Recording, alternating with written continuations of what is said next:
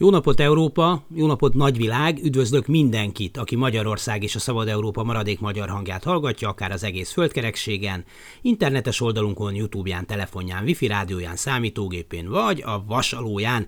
Jogunk van szólni, ez itt a hetes stúdió, Dési János vagyok, örülök, hogy ma is velünk tartotok, szerkesztőtársam Józsa Márta.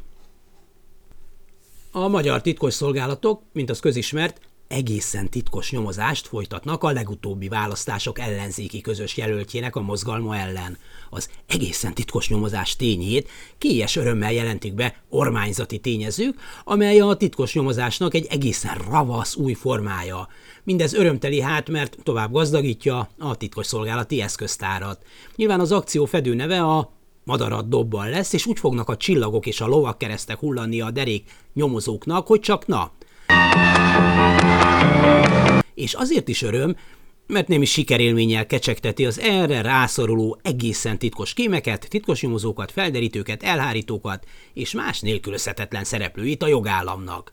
Ugyanis nagyon-nagyon rá vannak mindenre szorulva, a siker úgy kell nekik, mint egy falat kenyér nyugdíjasnak a nyugdíjfizetési nap előtt. Ugyanis akadnak arra vonatkozó, és sehol sem cáfolt értesülések, hogy mostanában mintha érné ezt az ágazatot egy-két kudarcocska.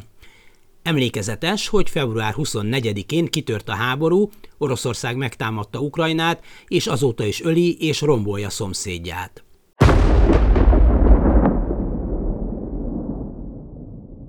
Egy-két nappal a totális támadás megindulta előtt a magyar titkosszolgálatok vezetői arról tájékoztatták zárt körben az erre illetékeseket, hogy nem lesz támadás. Mesebeszéd az egész. De ha mégis lenne, akkor csak éppen hogy ott keleten, ahol már egy ideje tart, szóval maximum egy darázscsíplés az egész, kis kellemetlenség, de nem kell kényeskedni. Alig telt el 24 óra, és a Putyin rezsim teljes erejével rátámadt a szomszédjára kínos ügy, mert elég lett volna bekapcsolni valamelyik magyar főkémnek a CNN-t, vagy nagy titokban és konspiráció között, de hát ez a szakmájuk, a klubrádiót hallgatnia, hogy kiderüljön, fájdalom, de itt háború készül.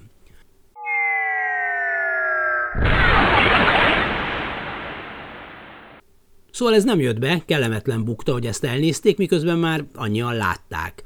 Egy ekkora háborút nem észrevenni, blama, még akkor is, ha maga a kisvezető is eféléket mondott valószínűleg, miután elszabadult a hosszú asztaltól Moszkvában pár nappal korábban. Ha egy légtornás hibázik, leesik, fel kell újra másznia és megismételnie a gyakorlatot, lehetőleg már sikeresen. Csak azért, nehogy legközelebb inába szálljon a bátorsága. Lehet, hogy ezt használna a titkos szolgálatok önbecsülésének is. Oké, okay, a háborút nem tudták megmondani előre, de az ellenzék rabancát most elkapjuk és adunk neki olyat, a nyilvánosság legteljesebb bevonásával, mert az úgy szép, hogy Moszkvában is elégedetten csettintenek. Moszkva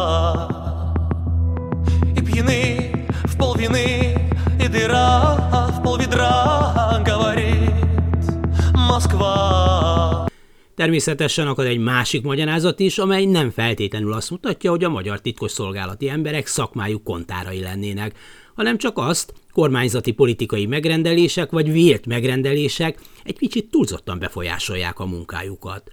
Ugyan látták, hogy az ukrán határon mi készül, micsoda támadó seregek gyűlnek ott, miként folyik egy barbár agresszió első lépése, de úgy tudták, hogy a kis vezető azt szeretné hallani, hogy á, de hogy lesz itt háború.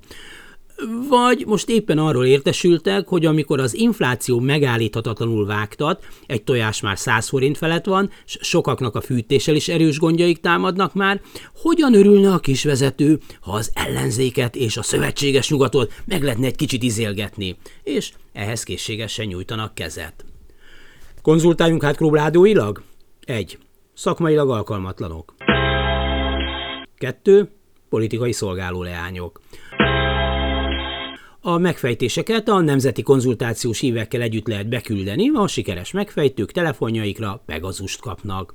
Ja, és közben a nyugati világ sorban utasítja ki azokat a diplomáciai fedésben lévő oroszokat, akik jobb hiány, mert most nálunk portyáznak Orbániában, egyre nagyobb számban. Kérdés, esetünkben a magyar titkosszolgálatok szakmailag alkalmatlanul, egyes válasz, vagy politikai megrendelésre, kettes válasz, nem tesznek sokat.